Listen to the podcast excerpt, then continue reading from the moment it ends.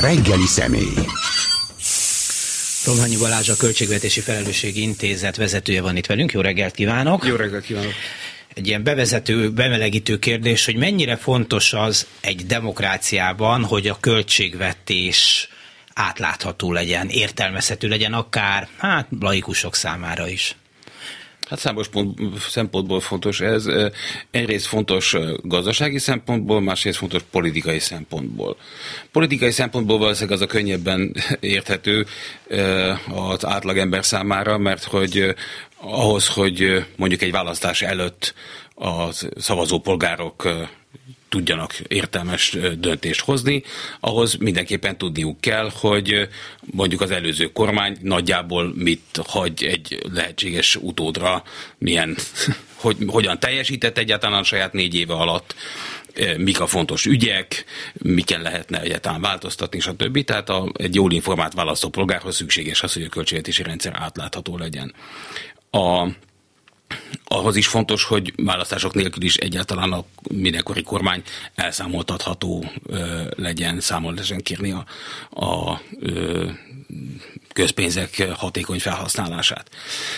Gazdasági szempontból egyébként a, ez egy talán picit kevésbé hétköznapi megfontolás, de azért nagyon fontos, mert hogy a gazdaságpolitikának a hatékonyságához van erre szükség.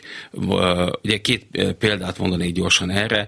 Azt nagyjából mindenki tudja, hogy a monetáris politikában, amit ugye a jegybank csinál, ott a monetáris politika nem azzal éri el a célját, hogy olyan irdatlan pénzeket mozgat meg a piacon, hogy, hogy ezzel befolyásolná az eseményeket, hanem bemond valamit a jegybankelnök, no, jó esetben, bemond, igen. vagy bemond, jó esetben bemondja, és ez érthető, és ennek hatása van a magánszektorban a, a, a háztartásoknak, a vállalkozásoknak a várakozásaira. Mert hogy hisznek neki. Mert hogy, hát nyilván, ha nem hiteles a monetáris politika, ilyen is létezik, akkor nyilván máshogy működik a dolog, de hogy a várakozások befolyásolásán keresztül ö, fejti ki leginkább a hatását a monetáris politika egy picit talán kevésbé, vagy nem annyira nyilvánvaló módon, de a költségvetés politikában is a várakozások befolyásolása az egyik legfontosabb csatorna. Tehát amikor bemondja mondjuk egy kormány, egy pénzügyminiszter, hogy ilyen és olyan intézkedéseket fog tenni a többet fog költeni valamire, vagy kevesebbet fog költeni valamire, akkor kulcskérdés az, hogy erre hogyan reagál a magánszektor. Tehát, hogyha mondok egy példát, megép, bejelentik, hogy itt meg fogjuk építeni az autópályát három éven belül, és ezt el is hisszük, akkor normális esetben a vállalkozók már elkezdenek úgy tervezni, hogy három év múlva ott neki kézgyáruk legyen. Ha nem hiszik el, hogy, hogy meg fog épülni ez az autópálya oda, akkor nem fognak beruházni, és el fog készülni az autópálya, és megy a nagy büdös semmibe. Bocsánat. Vagy nem készül el az autópálya, és a beruházás se készül el. Igen. Igen. Na most elolvastam egy írását, amelyben a felsőoktatás költségvetési pénzeit nyomozza a K-monitor honlapján, komolyan, mint egy Agatha Christie regény. Szóval én nem hittem volna, hogy a költségvetési nyomozás az egy ilyen klasszikus krimis nyomozással ér föl ugyanis, ha jól értem, a magyar költségvetés nem olyan nagyon átlátható. Tehát arra nem túl bonyolult kérdésre, hogy a felsőoktatásra mennyit költünk. Szerintem, hát, hát maga, aki szakember és egész szakmai életében ezzel foglalkozott, alig-alig találja meg a választ. Hát egész most nem nagyon sokat. találjuk meg a választ, tehát nagyon sokáig lehet küzdeni, és akkor egy nagyon differenciált fogalmunk sincs. De ez nem is lehet, lehet mert nyilván a világ nagyon bonyolult, és ma már a költségvetések is nagyon, tehát ez a magyar költségvetés sajátja, vagy hát a világ ilyen nagyon bonyolult, hogy ma már nem lehet ilyen egyszerű kérdéseket feltenni. Vagy lehet, de nem lehet rá választ kapni. Nem, hát sajnos, ez sajnos egyértelműbb a válasz. A magyar költségvetés nem átlátható, és elvileg azért lehetne közgazdasági értelemben értelmes választ találni normális helyen egy ilyen, egy ilyen kérdésre. Ugye ön is fölveti, és tényleg, hogy az ember olvassa, van egy olyan érzése, hogy nem véletlenül nem átlátható, tehát mintha szándékosan csinálnak. Szóval a kedvencem az, hogy a felsőoktatásra nem lehet rákeresni e, ilyen internetes keresőkkel, mert az ő betűt nem ismeri az a rendszer. A keresés ez a felső oktatás nagyon megnehezíti. Szóval, hogy azért ilyen a költségvetés, mert ilyen nehezen kiismerhető, mert tehát toldozzák, foldozzák, vagy egyszerűen rejtegetni valójuk van, vagy egyszerűen olyan mindegy, hogy mi van benne, mert úgyis azt csinál a kormány, amit akar. Hát ez így nagyjából együtt mind, hogy milyen sorrendben jöttek így az évek folyamán ezek a e, szempontok, ez lehet, hogy egy másfajta e, bölcsész nyomozó, aki a média híreket e, feldolgozzá, mint, mint szövegeket lehet még fel is tudná ezt tárni, de gyakorlatilag most már eljutottunk oda, hogy tehát úgy van megkonstruálva a mondjuk a kormány által a parlamentnek benyújtott költségvetési törvényjavaslat, mert ez az, ami elvileg a leggazdagabb kéne, hogy legyen információban. Tehát ennek a tartalma is már ö, ö, rendkívül problémás, fontos dolgok ö, nincsenek benne. Ezen felül a nem is abban a szemléletben készül, tehát például ez, hogy most akkor felsőoktatásra vagy egy konkrét intézkedésnek mi lesz hatása, ez nincsen benne. És most arra sikerült azt is elérni a szívós munkával 10-12 év alatt, hogy bocsánat, ez zárójelben megjegyzem, az helyzet azelőtt sem volt ideális finoman fogalmazva, de mondjuk gyenge kezdés után erős visszaesés következett, tehát sikerült elérni, hogy a mai rendszerben már igazából teljesen mindegy is, hogy mi, mit nyújtott be a kormány, mit fogadott el a parlament, mert a kormánynak a pillanatnyilag hatályos törvényi keretek között olyan mértékű szabadsága van a elfogadott törvénytől való eltérésre, hogy gyakorlatilag bármit meg tud tenni, független attól, hogy a parlament arra adta az előzetes jóváhagyását, vagy sem. Igen, a parlamenti jóvágyás önmagában is hát bizonyos szempontból egy jelképes aktus ma már, de mégis azért ez egy másik dolog. Na de szóval az biztos, hogy egy nagyon gyorsan változó világban kényszerülünk élni. Háború, infláció, gazdasági válság. Hát lehet, hogy nem lehet, nem tudom, 18 hónappal előre tudni, hogy ennyi pénzt kell majd költeni a haderőfejlesztésre, vagy éppen egy sportstadion építés. Menet közbe kell, hát jobb hiány rögtönözni, mert, mert ezt kívánja a világ. Tehát, hogy végeredményben rosszabb lenne, hogy hogyha egy tervhez tartanák magunkat, amiben lett elszaladt a valóság. Hát azért ez így nem teljesen ö, helytálló szerintem. Ez kérdés egy, volt, bocsánat. Igen, tehát, hogy azért ennyire nem, nem egyszerűsíteném le a dolgot. A, ugye nyilván van valamekkora technológiai ideje annak, hogy mm, mi az, ami, mennyi idő alatt lehet egy kérdést mondjuk megfutatni egy parlamenti vitán, és nyilván és annak semmi értelme nincsen, hogy a parlamenten 48 óra alatt, kereszt, alatt verjenek keresztül törvényeket, ami egyébként meg szokott történni.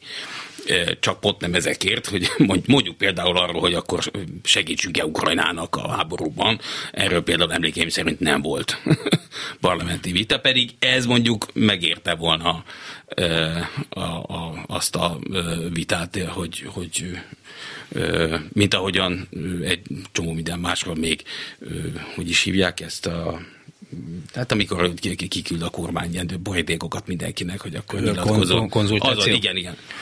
Igen, tehát hogy ezek, ezek az úgynevezett nemzeti konzultációk, ugye amik aztán nem tudom, hónapokat vesznek igénybe, most fel lehet tenni a kérdést, hogy most akkor időtöltésnek szánjuk, vagy valóban akarunk belőle valamit. Szóval tehát az, hogy változik a világ, ez igaz, de hogyha ténylegesen az lenne a kérdés, hogy az adott ügyben, akár a háború, akár a, az árstoppok, akár egy csomó minden más fontos kérdés.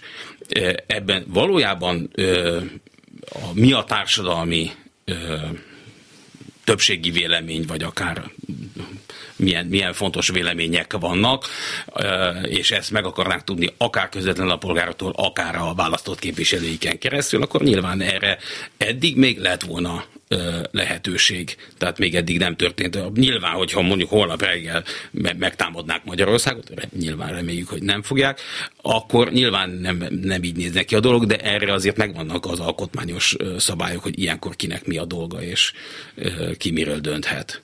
Ezért vannak olyan pillanatok a költségvetés történetében, amikor hirtelen ilyen nagy pénzszórások mennek. Ugye van egy rendszerszerű pénzszórás választások előtt. El tudom képzelni, hogy ennek a szórásnak egy részét legalábbis mondjuk a költségvetésből el akarják dugni, tehát hogy nem feltétlenül lehessen látni már egy évvel korábban, hogy, tehát hogy azért kell mondjuk trükközni, hogy hát hogy ne, ne, ne rögtön derüljön ki, hogy vagy milyen, mi, mi folyik itt választások előtt. Uh, hogy is mondjam, nem csak erről van szó. Uh, nyilván van ilyen is, hogy, hogy uh, az, az átláthatatlanság önértéké vált. Én, és hangsúlyozom, én nem politológus vagyok, hanem közgazdász, én csak úgymond egyszerű újságolvasóként próbálom összerakni a, a képet. Egész egyszerűen a kormánynak, és nyilván a legelsősorban a miniszterelnöknek az egyik központi célja már nagyon régóta, hogy mindig minden helyzetben a maximális diszkrecionális szabadságot tartsa meg magának. Ő egyedül döntsön magyarul. És az adott pillanatban tehát, hogy nem, nem csak arról van szó, hogy ő legyen az, aki eldönti, hogy mi lesz a következő öt évnek a pályája. Ő nem akar öt évre, nem hogy öt évre, öt hónapra, vagy akár időnként még öt napra sem elköteleződni, hanem mindig az adott pillanatban lehet, legyen a lehetséges maximális döntési szabadsága. Ez egy fundamentális kérdés, hogy egy normális demokrácia nem így működik. Tehát, hogy ez itt az kellene alap kiinduló pont legyen, hogy a kormánynak ne, a kormány nem azért fizetjük, hogy meglepetéseket okozzon. Igen.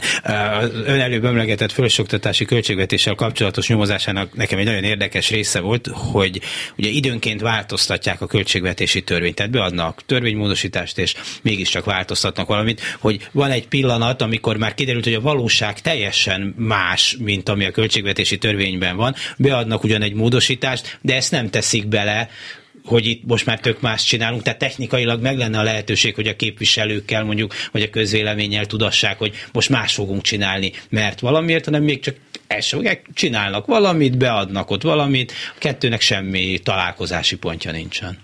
Igen, bocsánat, csak egy ponton hadd megengedi, hogy kiavítsam a mondatot, Köszön. mert hogy nem kiderült, mert hogy nem derült ki. Ja igen, hogy maga derítette ki. Igen. Mert igen. nem derült hát azért mondtam, hogy nyomozás. Igen. igen. igen. Tehát, hogy utólag össze lehet rakni, lehet, az is lehet, hogy a minisztériumokban volt egy-két ember, aki látta, hogy itt már teljesen más, másról szólnak az adatok, mint amit, mint amit hivatalosan a parlamenti képviselők tudnak. De ugye igazából ez sincsen összerakva az is lehet, hogy még a parlamenti képviselők között is volt egy-két olyan, akinek volt hogy úgy mondjam, pult alól információja arról, hogy, hogy mégis merre hány méter, mi, mi, mi, mi lett már elköltve, mi az, ami sosem lesz elköltve, mi az, amire majd még muszáj lesz költeni, stb. stb. Tehát, hogy ezt tudta a, a, az ügyel kapcsolatban, de az, azzal sosincsen foglalkozva, hogy ilyen csúnyán fejezzem ki magam, hogy egy parlamenti képviselő a hivatalos parlamentnek benyújtott információk alapján mi az, amit tudhat, mi az, amit tudnia kellene, és az egy és az alapján lehet értelmes, megalapozott döntéseket hozni.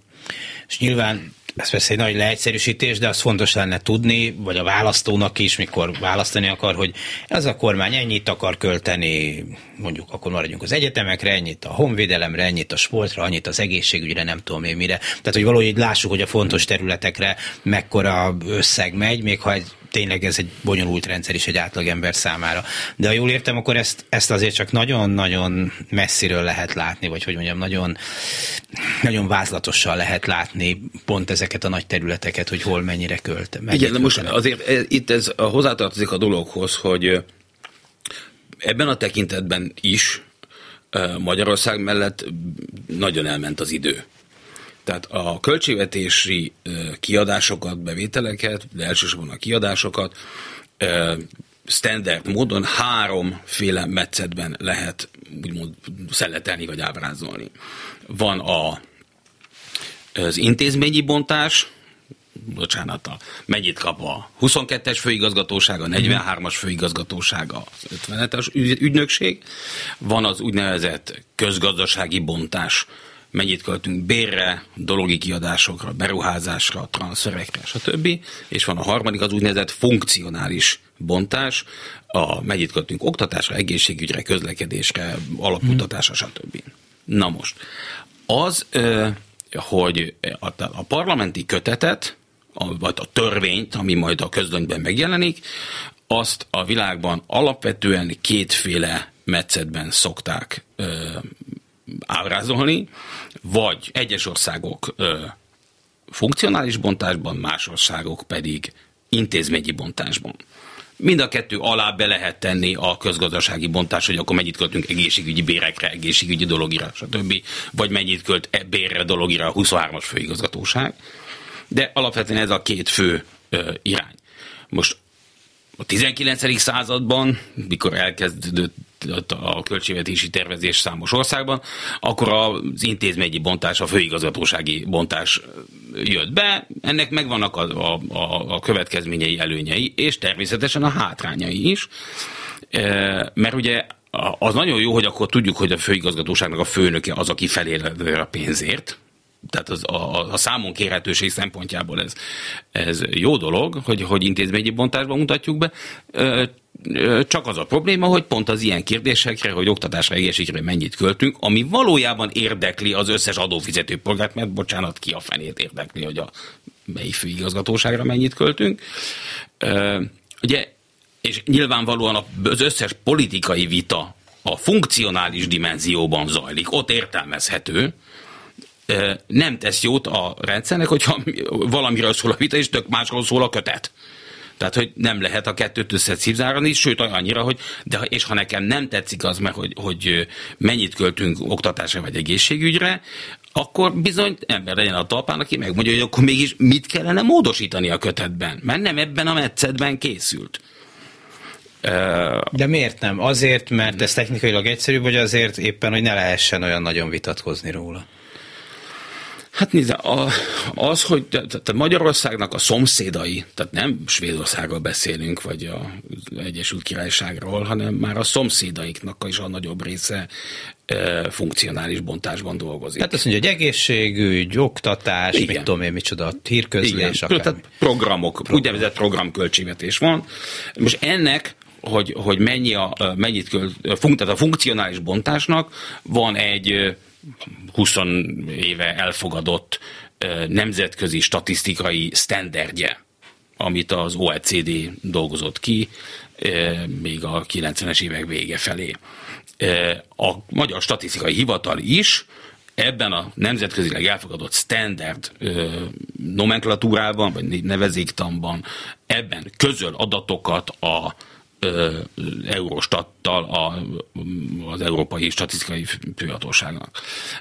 De hát ezek mindig csak a múltról szólnak, és minimum egy év késéssel.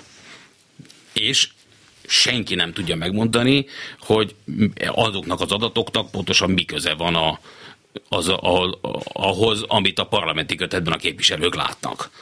Nem, nagyjából abból levezethetetlen. Na most azért valakinek a rendszerben csak kell tudnia, hogy hova mennyi pénz mehet, nem? Tehát, hogy miért kap ez ennyit, az, az meg annyit, valakinek ezt el kell döntenie, és ehhez kell információkkal rendelkeznie. Na most alapvetően a, a döntések nyilván, és ezzel önmagában nincsen probléma, hogy politikai alapon születnek meg, a probléma az, amikor a politikai a dimenzió elsősorban személyeket jelent, és nem és nem a társadalom számára, adófizetők számára értelmes kiadási irányokat. Tehát, bocsánat, parasztosan elnézést fogalmazva, a Józsikának adunk még 100 milliót, 100 millió? Vagy Mészáros Lőrincnek, és nem 100 millió. Na nem, nem, tehát hogy a, a költségvetésben tehát ott van egy intézményvezető, aztán az, hogy megmondjuk a Józsikának, hogy, hogy mit csináljon vele, és kit bízzon meg a közbeszerzéssel, stb., az már a következő lépés, de hogy a, a költségvetési tételek fölött rendelkező, hogy is mondjam, intézményvezetők között osztjuk fel a tortát, vagy az a kérdés merül fel, hogy jó, de mit akarunk vele elérni az adófizetők számára értelmezhető metszetekben vagy dimenziókban, hogy akarjuk-e, hogy a, mondjuk az egészségügyben a, visszaállítani a COVID előtti szolgáltatási színvonalat, vagy nem akarjuk visszaállítani, majd elmennek a magánegészségügybe. Bocsánat, ez most nagyon messzire lőtt. Igen, szóval, hogy a költségvetési döntések mögött nagyon komoly más döntések vannak.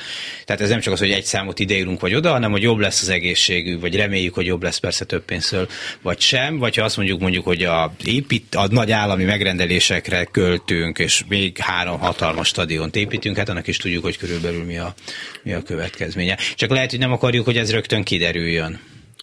És azért is kell itt kavarni Na most a költségvetésben. Persze, tehát itt, itt két része van a dolognak. Az egyik az, hogy, hogy van ez a, ez a meglepetés okozási kényszer, mert akkor biztos a másik oldal nehezebb elreagál, vagy nem tudom igazából mi ennek, vagy a kommunikációban van ennek döntő szerepe. De van egy másik része is, ugye az utólagos ö, ö, számonkérhetőség problémája. Tehát ugye az, hogy ha sosem mondtam meg, hogy mit akarok elérni a pénzzel, akkor utólag se lehet a számon kérni, hogy nem sikerült elérni. Aha.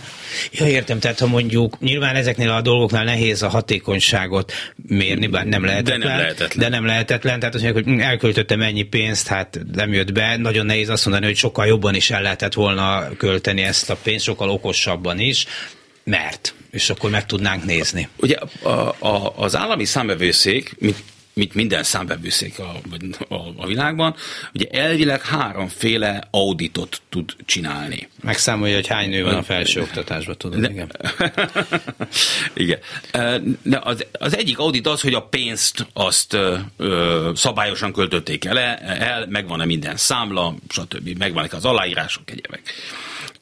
A második az, hogy megfeleltek-e az aktuális hatályos jogszabályoknak mindezzel, és a harmadik az a teljesítmény audit, Uh, ahol is ugye azt kell megmondani, hogy na és, és akkor most sikerült elérni azt, amit el kellett érni ezzel az eredeti pénzzel. A magyar állami számvevőszék, aki azért szerény vélemény szerint tehetne többet az ügyben, de abban történetesen igaza van, hogy azért nem tud teljesíteni auditot csinálni, mert soha nem mondja meg a kormány, hogy mit akarna elérni, és azt főleg milyen indikátorokkal, mutatókkal akarja mérni, hogy el lesz-e az érve. Ugye az, a felsőoktatási úgynevezett reformprogramban is ez volt a, az egyik alap probléma, ugye, hogy, hogy kitalálták, hogy akkor átalakítjuk az felsőoktatási intézményeket mindenféle ilyen alapítványokba kiszervezni, és nagyjából arra a differenciáltsági szintre sikerült eljutni, hogy mert akkor jobb lesz. De az, hogy pontosan mi lesz jobb, és ez hogy fogjuk mérni, és mikor akarjuk elérni, és mi lesz az a pont, és ez egy kulcskérdés, mi lesz az a pont, amikor majd megmérjük a mutatókat, és hogy addigra nem érjük el legalább a célnak a 30%-án, akkor azt mondjuk, hogy fiúk, ez, ez, így, ne, ez, ez így nem jó, ha forduljunk vissza. Tehát Ugye minden, minden épkézláb befektető például, hogyha felvesz egy pozíciót a piac, akkor eldönti, hogy hol lesznek a, azért, azok a pontok, ahol már a veszteségét minim, azért, maximálni akarja, tehát hogy kilép, le, kilép, a, kilép a helyzetből. Ilyeneket soha nem látunk, hogy, hogy mi, mi az, amikor ki fogjuk mondani, hogy ez nem jött be.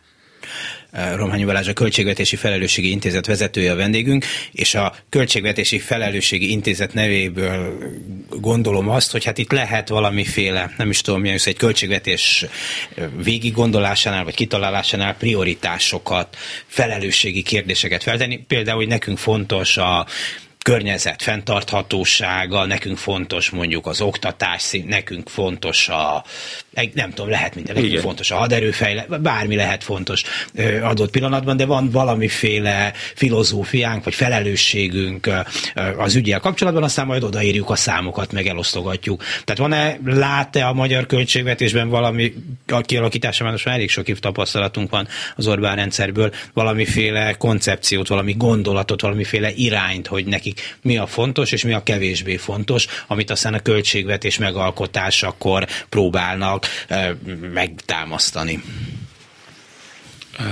Hát egyrészt mindenképpen először is ketté kell választani azt, hogy mi az, ami nyilvánosan megjelenik ebben, tehát ugye a költségvetési parlamenti kötetekben hosszú, több tíz, néha száz hosszúságban általános indoklás elvileg elmagyarázza, hogy mi az újdonság ebben a költségvetésben, és miért az történik benne, ami történik.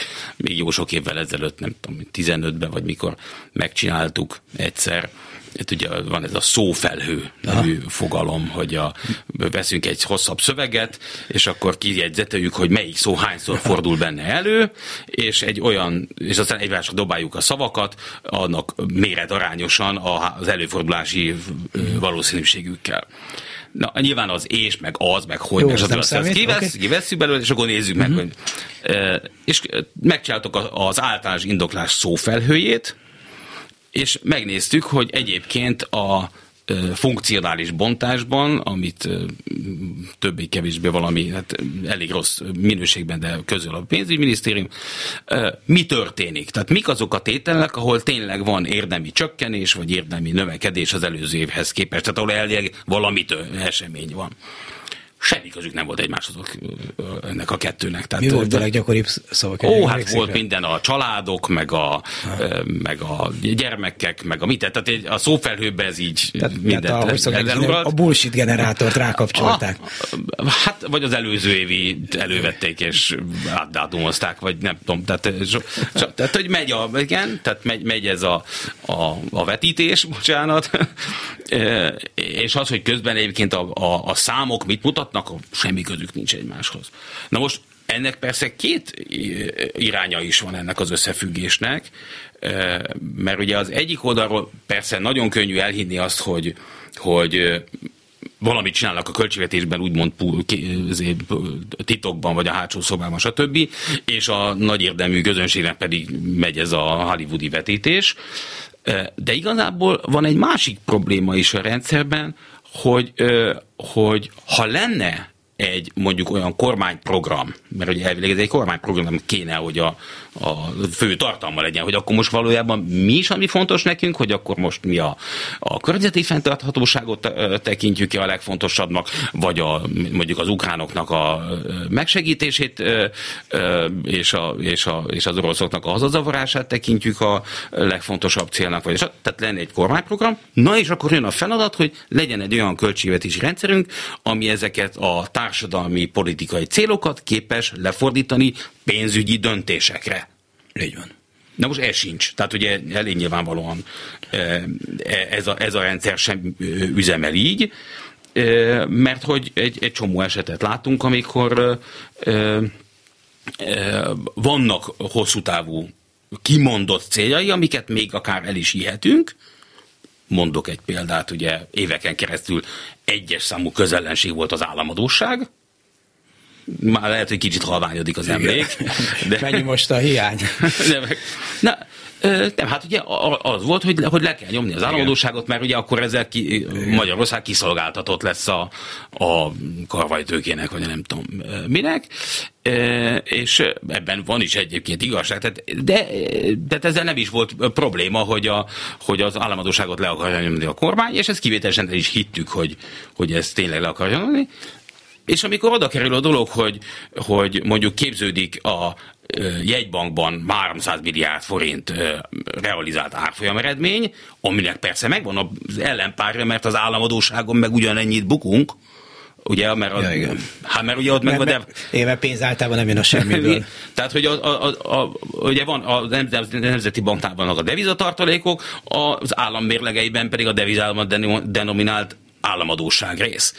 A kettő egyébként nagyjából ö, akkoriban egy, egyenlő is volt, tehát nulla tehát volt a pozíció. az egyiknél fölment, ugyanannyit ment a, a másiknál. másiknál igen. igen. Ö, és akkor a napnál világosabb lett volna a helyzet, hogy akkor a jegybank fizesse be 300 milliárdot, és törlesszük vissza belőle a, a külföldi államadóságot, és akkor a, ö, és akkor helyre vagyunk, és ez a 300 milliárd csont nélkül kiment az MNB alapítványaiba. Vagyis kiment az ellenőrzés alól, elvesztette a közpénz jellegét. A, a, a, a, jól ismert, igen, rep téma.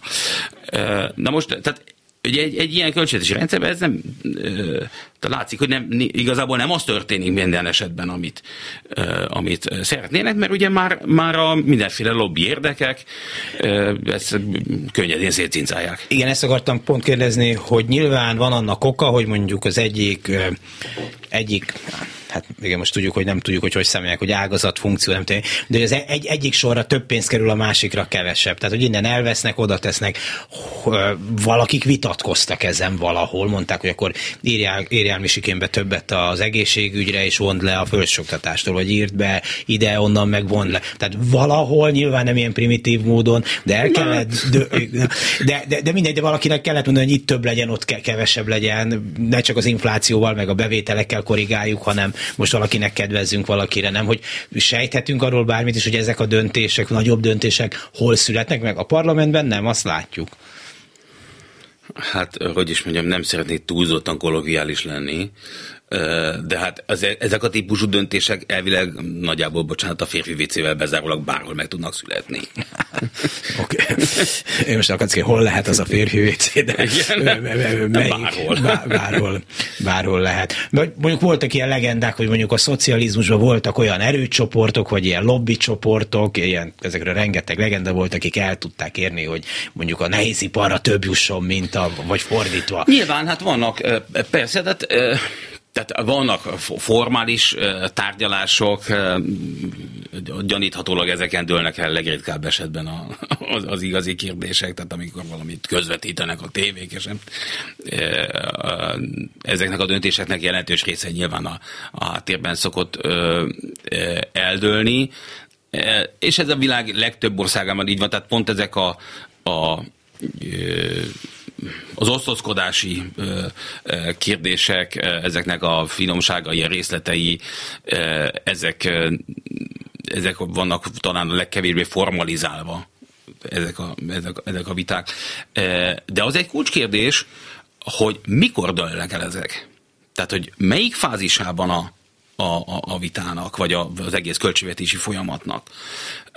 Ugye Magyarország, mivel hogy elő van írva, sajnos azt kell mondjam, hogy ez nagyon fontos dolog, hogy csak azért, mert elő van írva, ha nem lenne előírva, akkor nem csinálna. Ugye minden tavasszal, április 30-ára egy konvergencia program nevezetű opuszt, mondjuk 60-80 oldal körülbelül, a végén van nem tudom, 15 táblázat, előtte hosszadalmas szöveg, stb.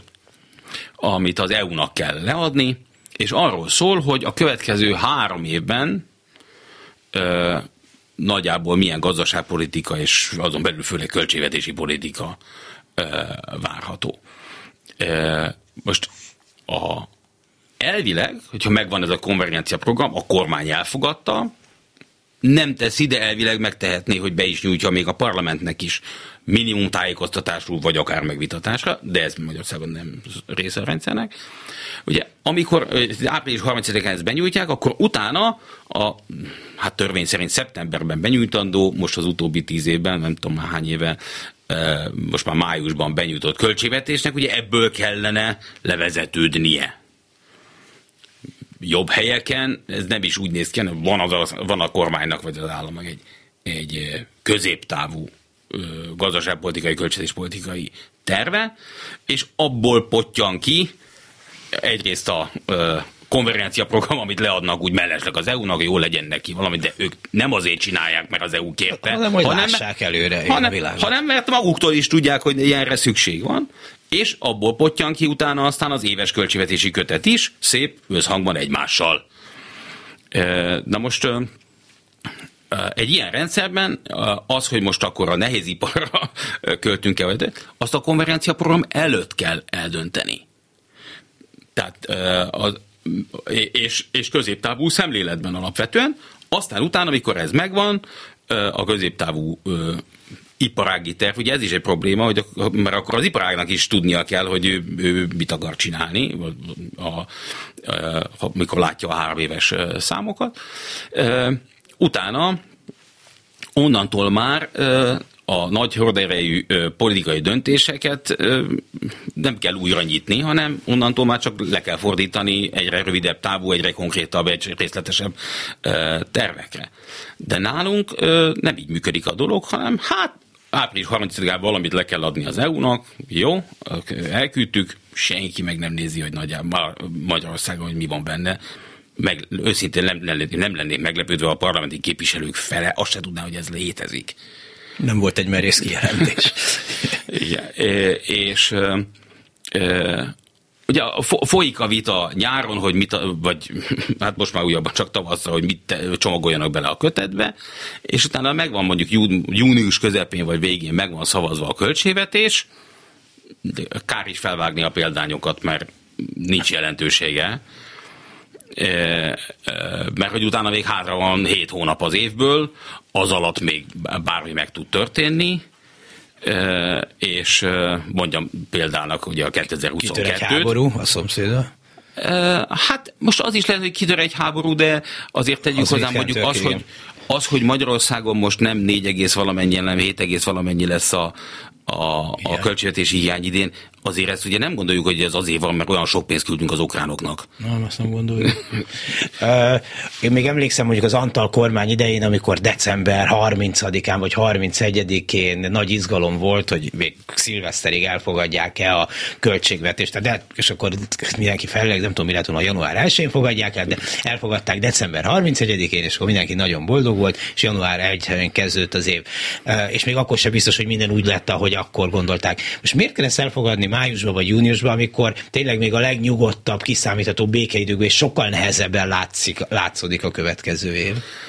Van ennek hát bármi értelme? Azon kívül, hogy olyan mindegy, hogy mi van benne. De pont azt mondom, hogy pont ez a dolog lényege. Tehát nem, nem tudok már másra gondolni, mint hogy, mint hogy ez is része annak a ez gyaníthatólag hosszabb távú stratégiának, hogy hogyan lehet a költségvetés fontosságát minimalizálni. Tehát, a, hogy ne legyen vita, mert az senki, tehát bocsánat, az újságírók sem foglalkoznak már a, azzal, hogy most májusban miről vitatkoznak a parlamentben a költségvetésről.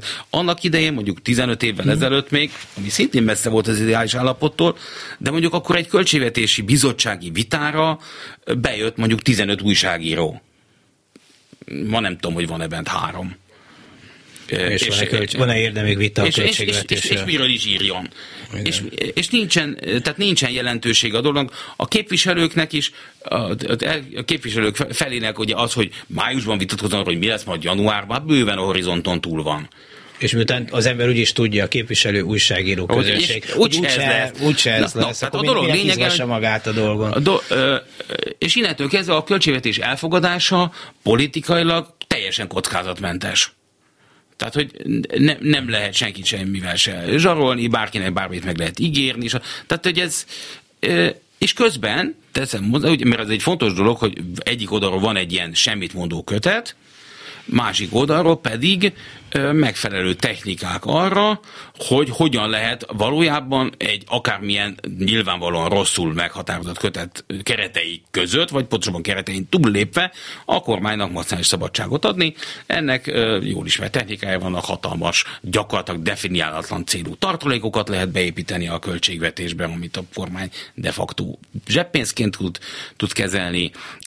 Mindenféle szabályokat lehet foganatosítani, hogy mi, milyen, mire való tekintettel hajtat végre átcsoportosításokat a, a kormány, vagy mik azok az előirányzatokat, amiket szükség esetén, de csak a kormány felhatalmazásával ugye, túlléphet, stb. Ugye megnézzük, most speciál idén nem ez van, de valószínűleg most pont az ellenkezője van, éppen ma reggel olvastam, hogy hogy valami 70 milliárd forinttal lógnak beszállítóknak. Igen. 120, a, nem?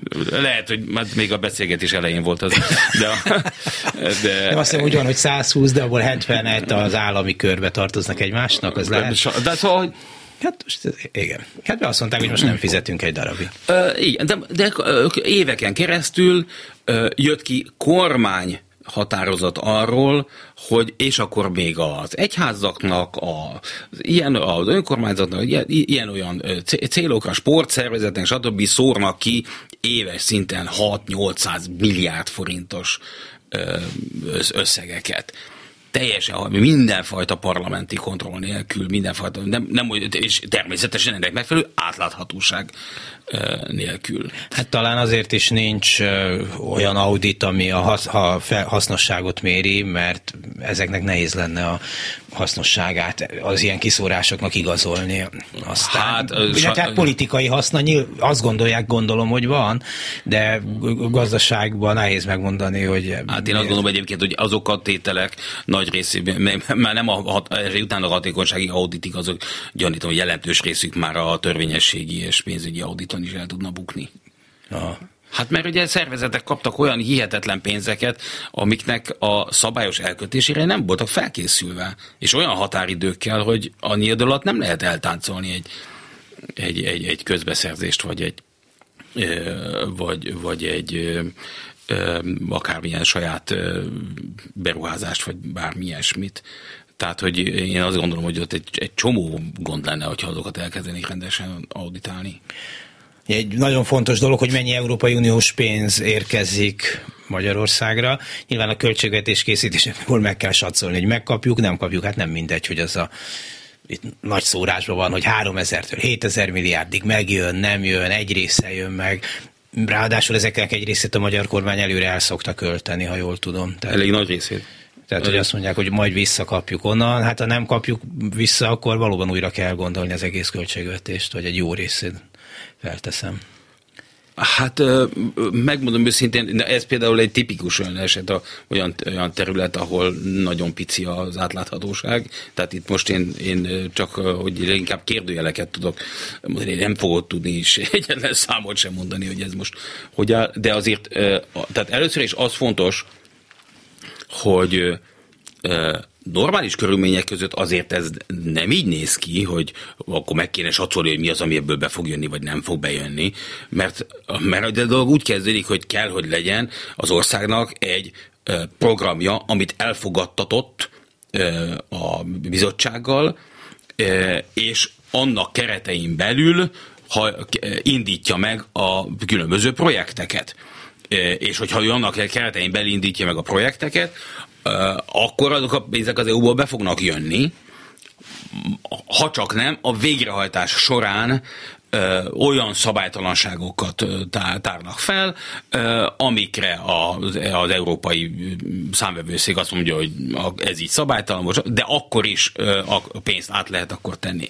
Másra, az a, és akkor, tehát az, hogy be, az a pénz be fog jönni, ha normális üzlet, üzletmenetben mennek a dolgok. Az, ami most van, az semmilyen szempontból nem ö, normális, mert ugye úgy kezdődik, hogy Magyarországnak pillanatnyilag még nincs elfogadott programra számos EU-s ö, ö, prog- operatív programban illetve a, a Covid-válság után indított alapnak a felhasználására nincs elfogadott program. A, szemmel láthatólag a nagyon valószínűleg túl sokáig a kormányt ez nem zavarta, vagy legalábbis egyéb célokra font, kívánta ezt használni. Valójában ugye ezt a, a, a politikai zsarolás eszköztárába terelte, vagy engedte igazából, mert nem volt érdeke, csak engedte, de hogy Ugye eddig az volt a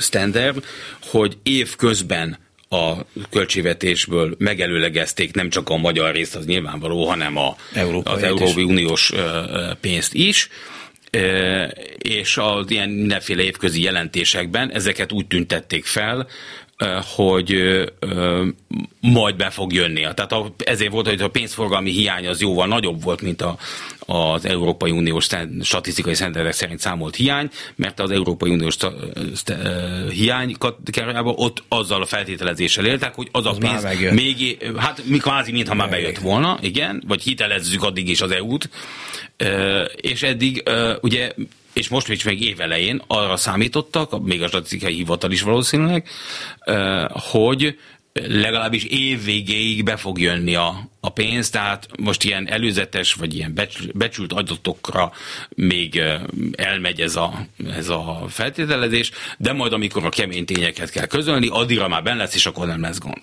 És hát most úgy néz ki, hogy nem, úgy fog letelni az év, hogy szeptember, vagy december 31-én sem lesz nem, hogy pénz, de még elfogadott program sem, és akkor majd jön a kérdés, hogy hogy fog kinézni az idei hiányszám, ami szerintem simán benne van hogy nem 7% lesz, hanem annál jóval magasabb. Köszönöm Köszönöm szépen Romhányi Balázsnak a Költségvetési Felelősségi Intézet vezetőjének, hogy itt volt és elmondta. Önöknek pedig köszönöm szépen az egész reggeli figyelmet. Köszönöm. A mai műsor elkészítésében munkatársaim voltak Králkevé Lantai Miklós Leocki, Mériám és itt a stúdióban Bencsik Gyula, a szerkesztő Herskovics Eszter, Dési Jánost hallották. A viszont hallásra.